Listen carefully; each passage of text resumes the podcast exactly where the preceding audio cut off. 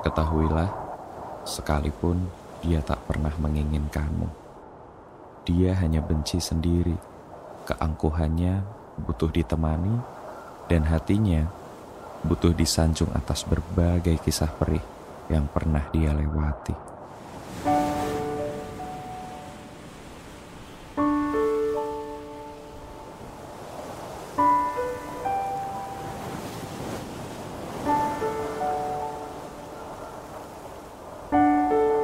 Mari kita telaah lebih jauh. Suatu hubungan indah bila yang terjadi adalah saling, bukan sekadar yang paling. Kau dan dia sadar untuk menjalani peran dengan aktif dan partisipatif. Setiap cerita, kejadian, gagasan, mimpi, pencapaian, hingga lelah seharian, kau dan dia bergantian mengisi kesepian. Saat menangis, tertampunglah air mata.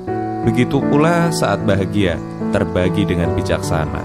Tidak ada yang berlebihan, semua terbagi secara optimal tanpa mengordirkan potensi hangatnya kebersamaan. Lalu, bila kau ketahui tidak pernah ada kesempatan yang sama saat kau dan dia duduk di satu meja, sudah sepantasnya kau bunyikan sirine tanda bahaya. Saking seringnya kau ada untuknya, sehari tak direpotkan, seperti ada yang kurang. Kau mulai menanyakan kabarnya, dia tanggapi dengan menanyakan posisi. Kau sudah siap berangkat, lalu dia menghilang lagi. Ini yang paling menyita logika berpikirku.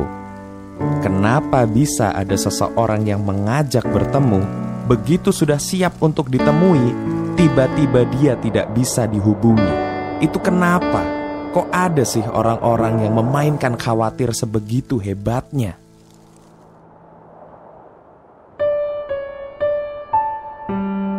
Heh, apa? Hmm, suap-suapan? Ah, saling sentuh hidung? Hmm, cubit pipi? Membaca garis tangan masing-masing?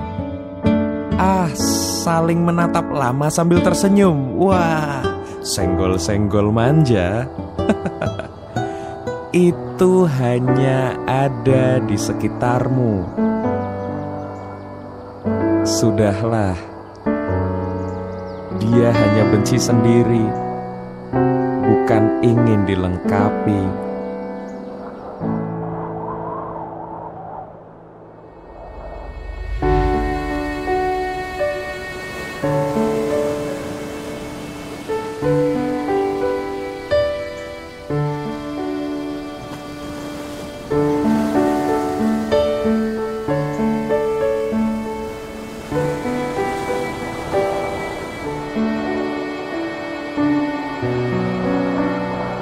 Bagaimana?